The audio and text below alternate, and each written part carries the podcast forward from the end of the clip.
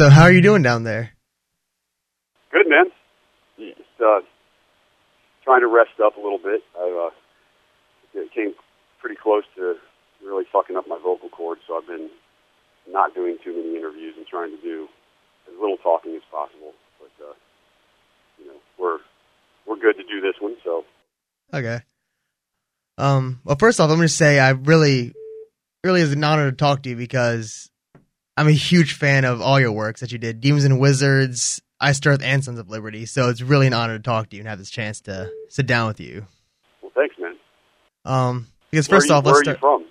I'm from born in Charlotte, but I'm, I'm living in Raleigh right now, so North Carolina. Okay, okay. Actually, I saw you guys, I guess, three weeks ago in DC for one of your tours. One of the four stops right there. Yeah, that was a uh, that was a, uh, uh, a a good show, man. I mean, it was it was my first show in that position ever, so you know I still have some bugs to work out, but it was it was cool. The crowd was great. Yeah, do you find it hard to play with Sons of Liberty and Dice at the same time at all, or? Uh, I mean, it's taxing on me. You know, it makes I'm definitely tired at the night, but um, it's it's fun. You know, doing doing the actual the, doing the the Sons of Liberty thing is very energizing, and it's not hard to do. The only thing that's hard is that for me is that I've never taken vocal lessons, and I was during the rehearsals before the show, I was singing so much that I I think I and, well, and actually, even in the last year since I woke up to what's going on, I've been talking a lot, and a lot of people come to me for advice, and doing the radio show, and you know all this stuff. And I've been, you know, my voice has been under a lot more stress than normal, and uh, and I think because I don't have proper technique, I've been, you know, I've been singing wrong, and it's causing it's causing damage in there. And so, you know, this, the goal is right now to get healed up, and then just start taking some lessons, and I'm gonna I'm gonna be studying the Melissa Cross DVDs, and then when I get back to the states, I'm gonna go to New York and spend a few days with her to uh, to help me out because you know really it's only the physical limitation of what my voice was allowing me to do that was a problem. But I mean, it, it was actually you know, and after doing it, by the time we got to New York and LA, I was a lot more comfortable in that position. You know, it just felt weird not having a guitar. Um, but as far as doing both shows, it's it's just tiring, you know. But it's it was great. Yeah, um, but you you also sang on Storm Rider, if I'm if I can recall correctly. Is that right? Yes, but that's not really singing. And then I still have my shield, you know. I have my guitar, so it's like going out there. Um, I mean, Storm Rider just basically yelling. There isn't really a lot of melodic stuff going on, and it doesn't really matter so much if you trash your voice. It's a lot different than actually using a singing voice for, you know, 45 minutes or whatever, um, or an hour. There's a big difference from that just to do a song or two and some backup vocals. So, you know, that, that that's a that's a whole different thing. And plus, you know, like I said, playing guitar and singing, or if if even not, that's not even really singing. It's a different thing. But I didn't want to use a guitar in Sons of Liberty because it ties you to a mic stand, and that really limits, you know, what you can do. It limits. You're stuck there during the songs. You're stuck there in between the songs. It makes it hard for you to be able to go back and get a drink. You know, I mean, I know a lot of guys do it, but because of the Sons of Liberty message and what this is all about, I wanted the freedom to be able to walk around and talk to the people and, you know, not be tied to a mic stand. Now, did Matt teach you anything at all about frontmanship at all? Like when you started doing, um, I guess your first live shows. No, you know, but I, I, I got some pointers from him after, you know, he told me, you know, some things that I should try to, to think about even when I speak. You know, there's just like to try to make it come from the diagram, diaphragm instead of from the throat. So, you know, he gave me a couple pointers after the first couple shows. Um, but you know, it's really he, Matt's taken a lot of vocal training. He's he's done you know lessons. He's done lessons for years, ever since he's been in Iced Earth, and even before that. Um, he's done them on and off throughout the years. So it's really it's not something for most people that comes natural. It's something that you have to learn. You know, it, it's just not a it's not normal for us to speak or to want to sing from the diaphragm. But that's the way to protect your voice because you just have these two small, you know, uh, ligaments that are wrapped in muscle that have a mucus sac around them that are your vocal cords, and you have to really be careful. So it's a different, it's a whole different thing. Now, when did you actually start writing material for Sons of Liberty? Um, that was uh, after. Let's see. Um, I'm going to say probably April or May of 2009 would be, maybe even May or June, right, around that time frame. Um, right, right after my vacation, and you know, after I had done probably a month or six weeks of hardcore studying and research, and was really about to have a meltdown. That's when I went over and wrote Our Dying Republic. So it was somewhere around that time.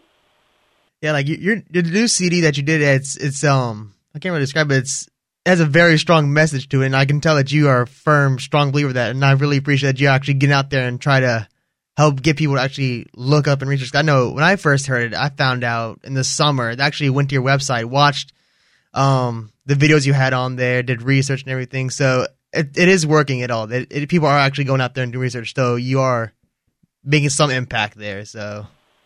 Well, I mean that's that's the thing is we can only there's a there's a big liberty or patriot movement worldwide. It's not it's, you know patriotism has been redefined by some people, but I think if you stand for free humanity, then you're on the right side, and we're you know we're heading in a very sinister direction here. I mean, the whole world is, and so it's it's one of those things that uh, there there is a liberty movement worldwide, and there are people that are doing everything they can within their capacity to try to make a difference, and that's that's all I'm doing. I mean, you know, it, it's uh, the music business is totally fucked right now. It's in it's collapsing just like everything else is, and so it's difficult to even sell records these days. And for me, that wasn't the motivation with Sons anyway. I figured I could reach more people by putting it out there for free, encouraging them to copy it, and you know, to like to launch it on Alex Jones' show because he's got a very informed audience. Um, and you know, it, it's uh, it's one of those things that has it's really grown. I mean, you can the reaction from the people at the four shows that we did was huge for Sons of Liberty. I mean, a lot bigger than most support bands would would uh, have. You know, I mean, I've, we've been doing this a long time. We've had a lot of support bands go out, and you can see it in the merchandise sales too. So it's one of those things that it, it seems to be a message that's resonating with the people that bother to look into it. You know, but a lot of people are just too fucking dumbed down, disconnected, and too lazy to do that. And that's uh, that's one of the problems we're faced with. I mean, our society is crumbling, and you know, you, everybody's a lot more inclined to sit around and suck their thumbs and watch football instead of paying attention to what's going on in their country and the fact that we're being it's it's being completely dismantled right right under our noses. Most people are completely unaware of it. Now, since this is since Sons of Liberty is like your is your band a good voice for you to speak out to people, are you going to see any chance to maybe take that out with any other bands at all as a support act or? Yeah, we're we're definitely negotiating that. Our agents trying, you know, we've got some offers from different tours and it's really at this point, man, it is somewhat of a financial issue because you know Sons of Liberty is a brand new, it's a baby band. I mean, it, it doesn't have a track record. It hasn't been around for 25 years and putting out you know records for 20 years and all that. So it's it's brand new, and in this climate where it is difficult to sell CDs um, because most things are going online, most things are you know are being stolen, frankly. Um, everything is really kind of weird right now, and so you know we have to we have to be able to afford to go out on the road. That's the that's the trick, you know, and without going into major debt. I mean, I spent forty thousand dollars making this record, and I gave it away for free, you know, and that's something that that uh, that I that was my decision to do, and I knew that you know that I may never see that money again, and that's fine, but I can't really like go out on a tour and say, you know, okay, Sons of Liberty gets paid three hundred dollars a show or five hundred dollars a show, but we have three or four thousand dollars a day in costs, then you know that that's going to be difficult. And I can't go into debt with the record company big time um, unless it's the right tour where we're really going to get exposure and really make an impact. Then it's worth doing it. So these are all things that have to be considered with the offers that come in. Um, but it is something that, that we definitely want to do because it's important. You know, it's it's it's really really. I mean, obviously, if you've done some research, then you know um, you know that this is like serious stuff, and pretty much everything else pales in comparison because you know as much as I like to watch a football game too, it doesn't mean shit if everything if, if we go into where we're headed. You know, none of that stuff is going to matter. Yeah, I think I, I think I watched like um the Obama conspiracy and rest stuff, and like I actually felt like my heart like skip beats, like I was losing breath, like trying to comprehend all this and just trying to figure out what I was actually watching, trying to comprehend it all. It was pretty frightening when I was watching it. It, it is, man. It's it's um it's disturbing the level of deception. But I'll tell you, for me, it's empowering. It made me come alive. I mean, I don't think two years ago. I, well, I wouldn't. First of all, I wouldn't have done Sons of Liberty two years ago but I wouldn't have been able to go out on stage and do both things as energetically as I did. But it it brought me alive, man. But that's that's the way I've always been since I was a little kid. You know, I mean, if there's, I've always been the kind of guy that, like, if there was a bully that was picking on the little nerdy kid, I would go and fight the bully, and even if I'd get my ass kicked, I I stood up, and that's that's what I've always done. And it's like something about injustice drives me to get motivated to do something and, you know, maybe at the end of the day, there is no hope, but, you know, I'm not going out on my fucking knees. That's not going to happen. Yeah, are you actually are you planning on writing any more stuff for Sons of Liberty in the future? Like at a future date, maybe getting some more album, like another album out there, maybe like three years, four years down the road at all, or? Yeah, definitely, definitely. It's not a it's not a one time thing, man. I mean, the, there's so much to write about and so much, you know, to it's, that I'm inspired by, and and to expose and to try to um, get people inspired enough to do the research and to get involved. And you know, so that's there's definitely going to be more. I mean, there's that's without question. I don't know when right now. You know, there's there's a lot of there's a lot of things going on um, always, but you know, it just depends on how crazy things get. You know, if there's if, if things really get out spiral out of control and we're you know uh, in dire straits like I think we're going to be, if it happens sooner than later, then there's going to be another Sons of Liberty record sooner than later. You know, it, it just I'm watching the news every day very carefully, and um, and paying attention to what's happening. And, and I I know the establishment is very afraid right now because of the awakening that's taking place all over the world. Um, but it also makes them that much more dangerous. And you know, they, they can sucker so many people in because it's it's easy to when you have control of the networks and, and everything, it's very easy to mold public opinion. Because I mean, we're taught from the time we're born that we have free press and that the press is the watchdogs. When in fact they are the guard dogs for the establishment. They are not the watchdogs, and they give us little slivers of the truth. And because we, you know, we like these certain TV personalities, um, you know, we'll go around and parrot what they say as if it's reality, when in fact, very seldomly is it reality or maybe little slivers of it are reality, but it's not the big picture. And that's that's how it's so easy to fool people because everybody, you know, if you control the the media, whether it's print media or the, or the television media, you know, that's a huge amount of power. And what we have to look at this as, the internet is like the printing press back in the colonial days. You know, before that, there was the town crier who was delivering the king's message, and it was news right from the king. Well, then the printing press was invented, and people started going out and getting their own stories and printing the stories and getting them to the people, and that was a huge thing. And that that now has been co-opted by the globalists and by the global elite, and it has been actually for a very long time. And now we have the internet, which has tons of disinformation and misinformation, but it has tons of very valuable information as well. So you have to use your power of discernment. You have to know history. You have to be able to read through the bullshit once you read the globalists' own documents, their own books, their own writings, their own agenda, then you can actually start to see a pattern. And, and if you study our history and what it was really about, then and, and you learn about the Federal Reserve System and the families and manipulators that, that seize control of the monetary supply in the United States, you start to put all this together. It's a puzzle, and you have to use your power of discernment to know whether you're on the right track or not. Now, I've always used my gut for pretty much everything. And when I don't listen to my gut, I always fuck up. That's the one thing I know. I mean, I always make the mistakes. And so, you know, to me, it is really a. Uh, it's important for people to reconnect with their humanity and with their the spirit that is the human being, and to trust that instinct. You know, it, every it, it's black is white, war is peace, slavery is freedom. You know, it's double speak at every step, and we got to recognize this. The people of this country and of the world, frankly, because it's not like it's only happening here. It's just what makes it so dangerous here is because of the power of our military.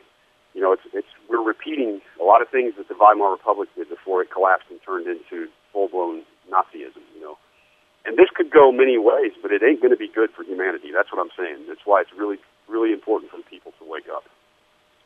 And hopefully they do wake up. But I mean, we only, you can only do so much before just I guess before you just start giving up hope on people for not even thinking about it. So hopefully your message will get out to a lot of people. I, I hope so, and there's a lot of people getting the message out. You know, it's not certainly not just me. I'm a small part of this thing, and but you know, I can I can touch the people that there's a lot of people out there that know that I'm genuine. There's a lot of haters too. I don't concern myself with them. It's like if I'm talking to somebody and they say, "Oh, that's all bullshit," okay, fine. You know, then I move on to the next person because it's like Samuel Adams said, it does not take a majority, it takes an irate, tireless minority to bring about change. We have to be, there has to be enough people. We have to use the tactics that they did. We have to use their tactics that they did. The, these, these global elites, these uh, eugenicists, progressives, whatever you want to call them, we have to use it against them. And this isn't a party issue. I mean, there's these eugenicists cross both party lines. They control both parties, you know, and you know they're they want to they want like billions of people to die. You know, that's their end game goal is massive world population reduction, um, total control, one one global currency, one global government, one global bank. You know, that's their goal. It's been their goal for a hundred years. They've just had to like, you know, do all this through stealth because, you know, frankly, a hundred years ago, the American people were a lot smarter, and and we were a lot more um, aware of what tyranny was. And switch gears a little bit to um So I hear you're actually working on a new CD for Iced Earth. Uh, we're in the early stages right now of just starting the writing process. We're a little bit behind schedule, um, and you know it's you can't really rush the artistic process. And that's the thing is I, I'm very aware of how um, important the next Iced Earth album is, and you know it's got to be really strong and really badass. And I, I just don't want to rush it. And you know it's one of those things that it's in we're we're talking now. I mean, Matt's written some really cool lyrics and stuff, and you know I'm starting to formulate a plan in my mind, which is the way it always starts. So I would expect that you know middle to late next year there's going to be a new Iced Earth CD, and then yeah, either before Christmas or shortly after the Festivals of the Wicked DVD. You know, you you've been working on that DVD for a long time now. well, you know, it's a big project. There's three different shows there. There's a full documentary that's like an hour and a half long. You know, it's uh, you know, it's taken a lot of work. There's other there's other factors involved in it. You know, we first it was going to be on SPV, and then they went bankrupt. And you know, I mean, there's been a lot of there's been a lot of stuff that's happened that's caused it to be delayed. But you know, it's going to be worth it once it comes out. I understand. Like, I mean, I pretty much have all your albums. I, I, feel kind of bad sense, but I've actually bought like your reissues and your first pressing. So I pretty much, I think I have, I think triple copies of almost all your albums. So. Well, cool, man. We appreciate the support. There's no question. It's, it's tough out there, especially for a, you know, smaller mid-level band like Iced Earth. It's always a challenge just to keep the thing alive and move, moving forward. But um, so these past four shows you did like they're sort of a greatest hits. Do you feel like the reception you got from these shows would help maybe y'all do a little bit more somewhat older songs when y'all do tour or well i mean it's you know it's hard because when you have a 20 year old catalog and all these records out you know you can't really um you, just you can't the thing is we did all those tours in the past and i realize there's a bunch of young people that are getting into the band now that didn't see those tours um but we did all that stuff and so we can we can try to split it up as much as possible. But you know, I mean, look, man, we did a three-hour show on the horror show tour, three hours, uh, different periods of the band live, and people still complained that we didn't play this song or that song. like, you know what? I can't win. You know, we can we can do uh, so. Um, but is, are you talking about in terms of set lists in the future, or in yeah, terms of just set us in the future the songwriting style? Set us in the future. I mean, I'm happy the way you guys are going right now. The songwriting, it's great. Well, you know, we always play stuff from the early records. Uh, you know, we we mix it in in and out of the sets, but it also depends on what tour it is and what you know. Like on the Glorious Burden tour, we played Gettysburg was our full encore, and that was a 32 minute encore. So, you know, it just depends on the, like the focus of a particular tour and what you know what the reaction is when the album comes out, how people feel what what they feel is their favorite parts of the record, how much we think we need to cover, and then we have to intersperse you know a 20 year history in there throughout that. It's it's really difficult, but you know we'll we'll just do whatever we do you know in the future. I can't even say what it's going to be like the next time. It's way too far away. And of course, do you actually have do you have a personal favorite Ice album that you really love, like really, I guess it was really close to you? Uh, my favorite Earth album is probably going to have to be a toss up between The Glorious Burden and uh, Something Wicked This Way Comes.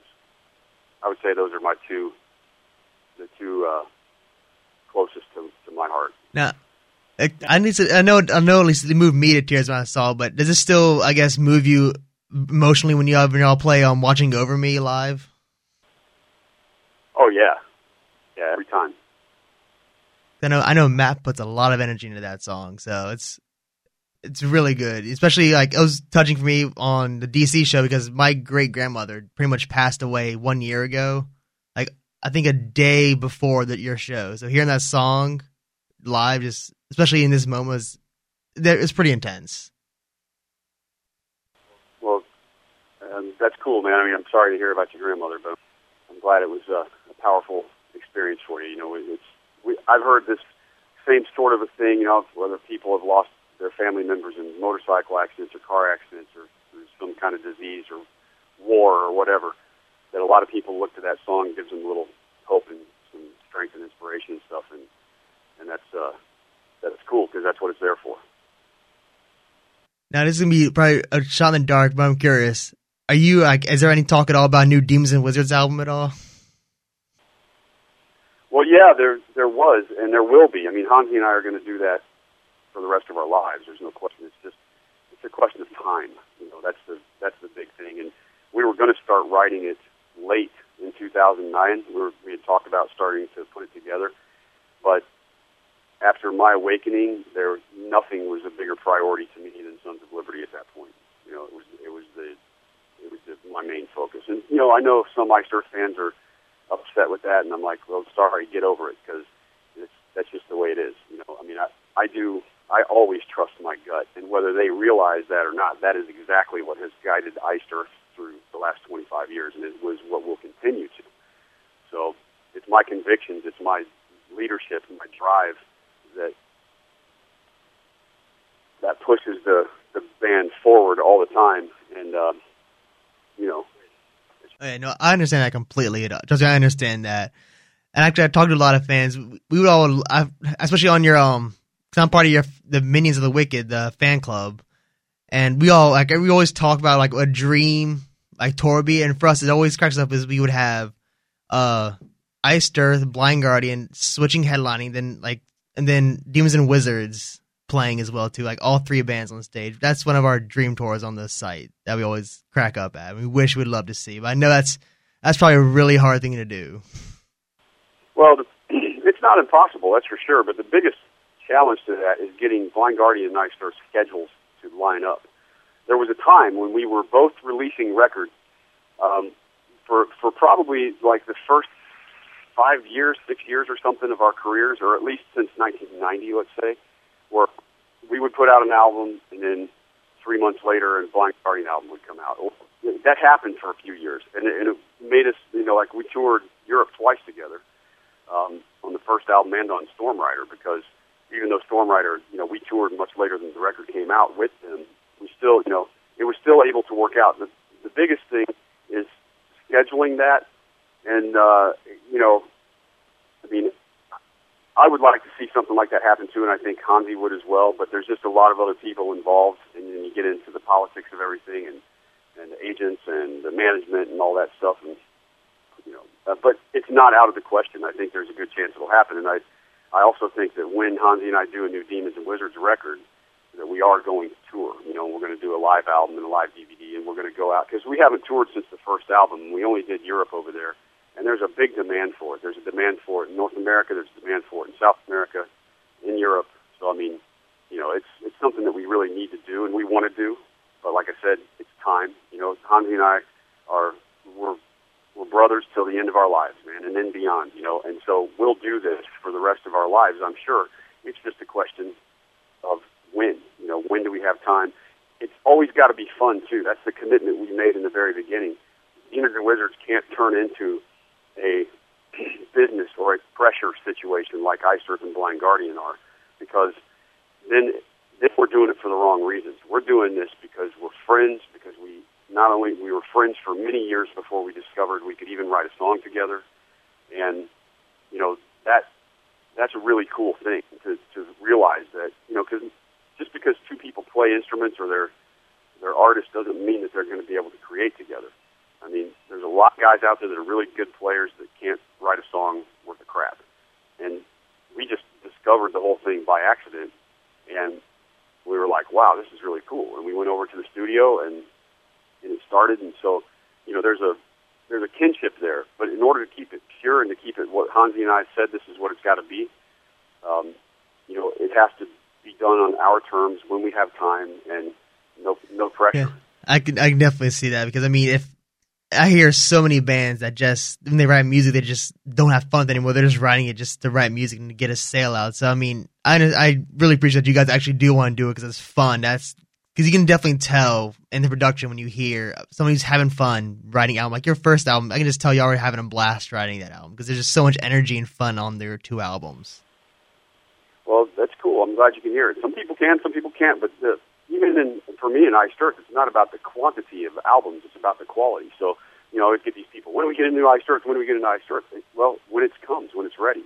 You know, and then there's always those that say, oh, you know, it's just Schaffer rehashing the same riff again, and then, you know, which is total bullshit. And it's those are people that that have no style. They haven't been able to come up with their own style. You know, I mean, the same thing can be said about Iron Maiden and Blind Guardian and Metallica and blah blah blah, and Black Sabbath. When you when you have when you're fortunate enough to create a style, then and and that's and it's honest and that's what you are, then there's always going to be that's what makes your band sound the way it does. You know, it doesn't mean that you're rehashing everything.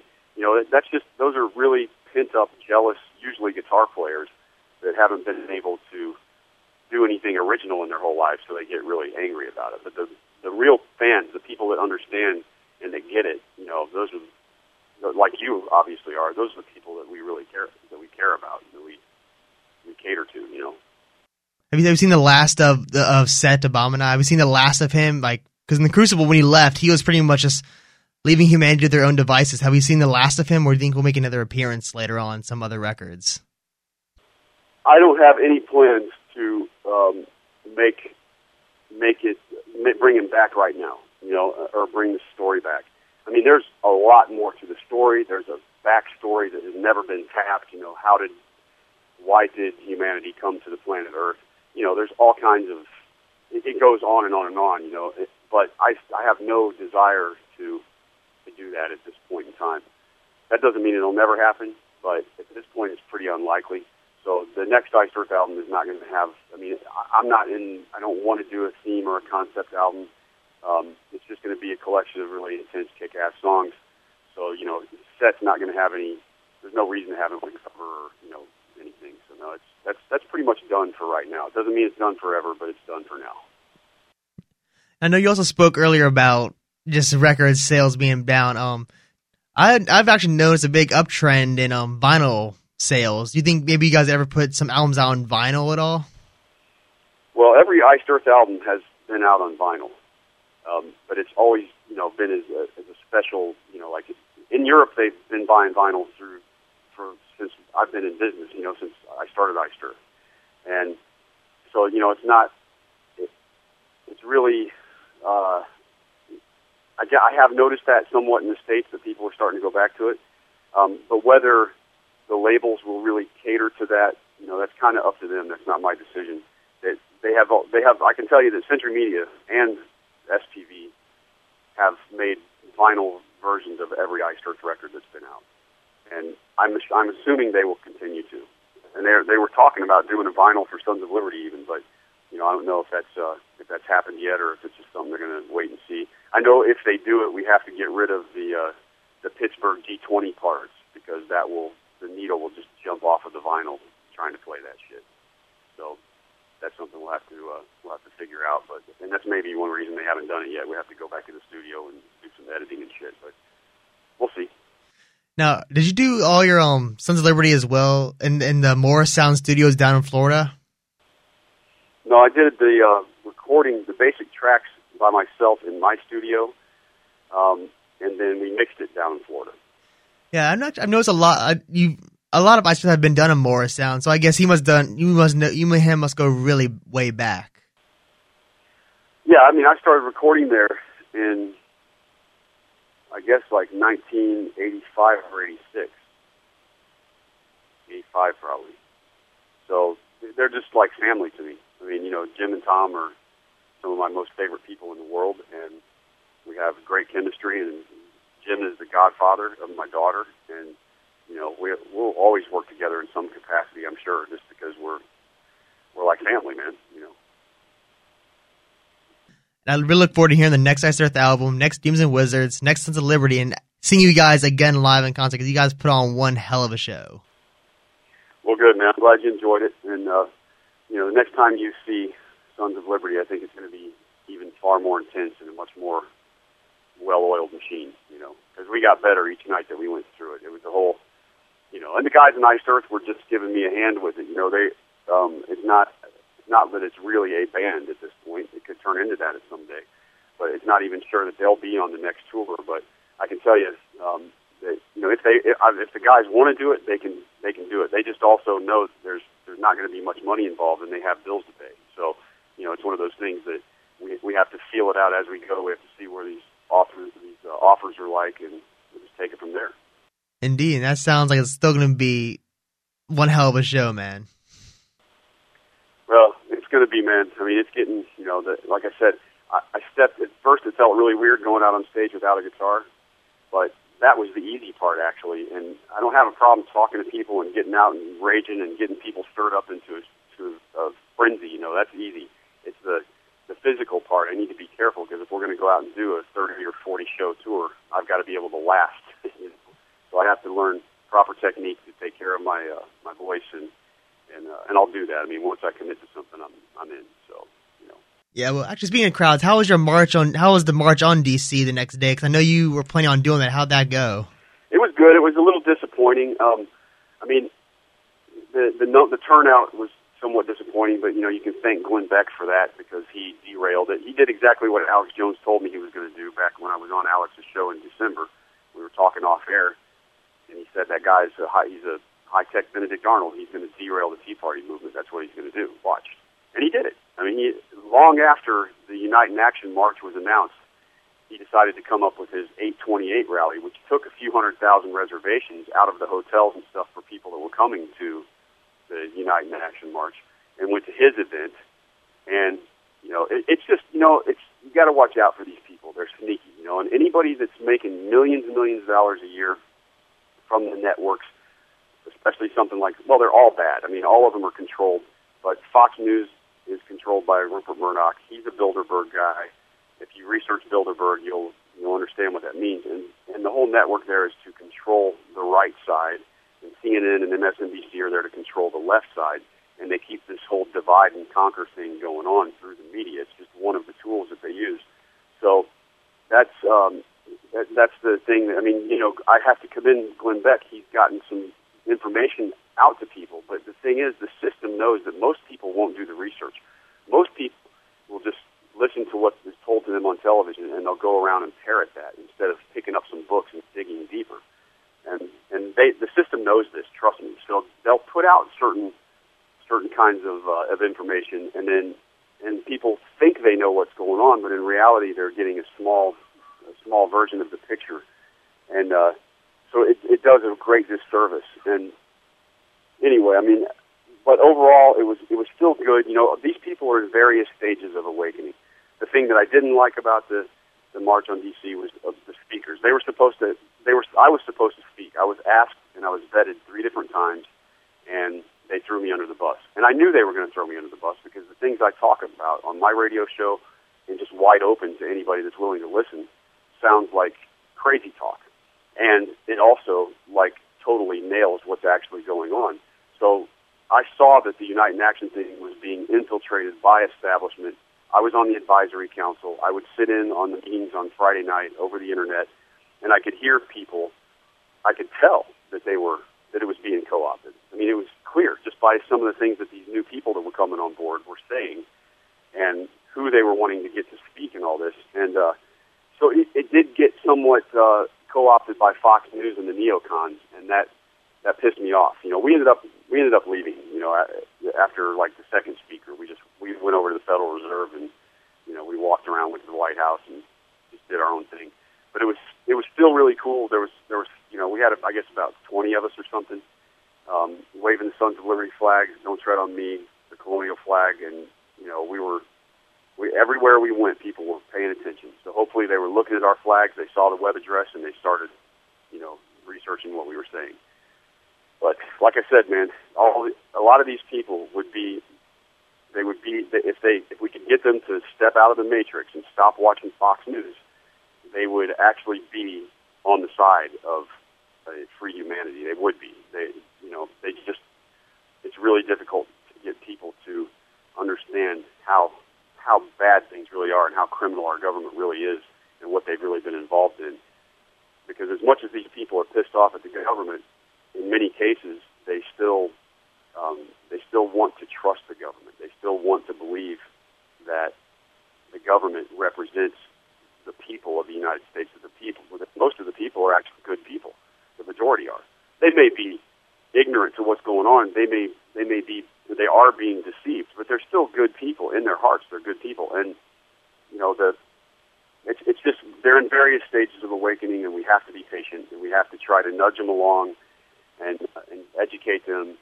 The Federal Reserve is the can of worms. It is the can of worms. And when, when people really study that institution and what it actually means and what it's done to our country and done to the world and done to society, it's it all becomes pretty clear when you start to put it together. And that's that's why we have to that. It's not good to go right into the 9/11 controversy or any of that. Just focus on the Federal Reserve, the economy.